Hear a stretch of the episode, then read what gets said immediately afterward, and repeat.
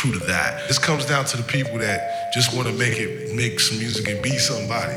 They don't want ever want to hear that you have to work every day at this shit. it's very difficult to balance life as you know it outside of this and do this as well. And that's that's where that that obsession comes in. You have to be obsessed with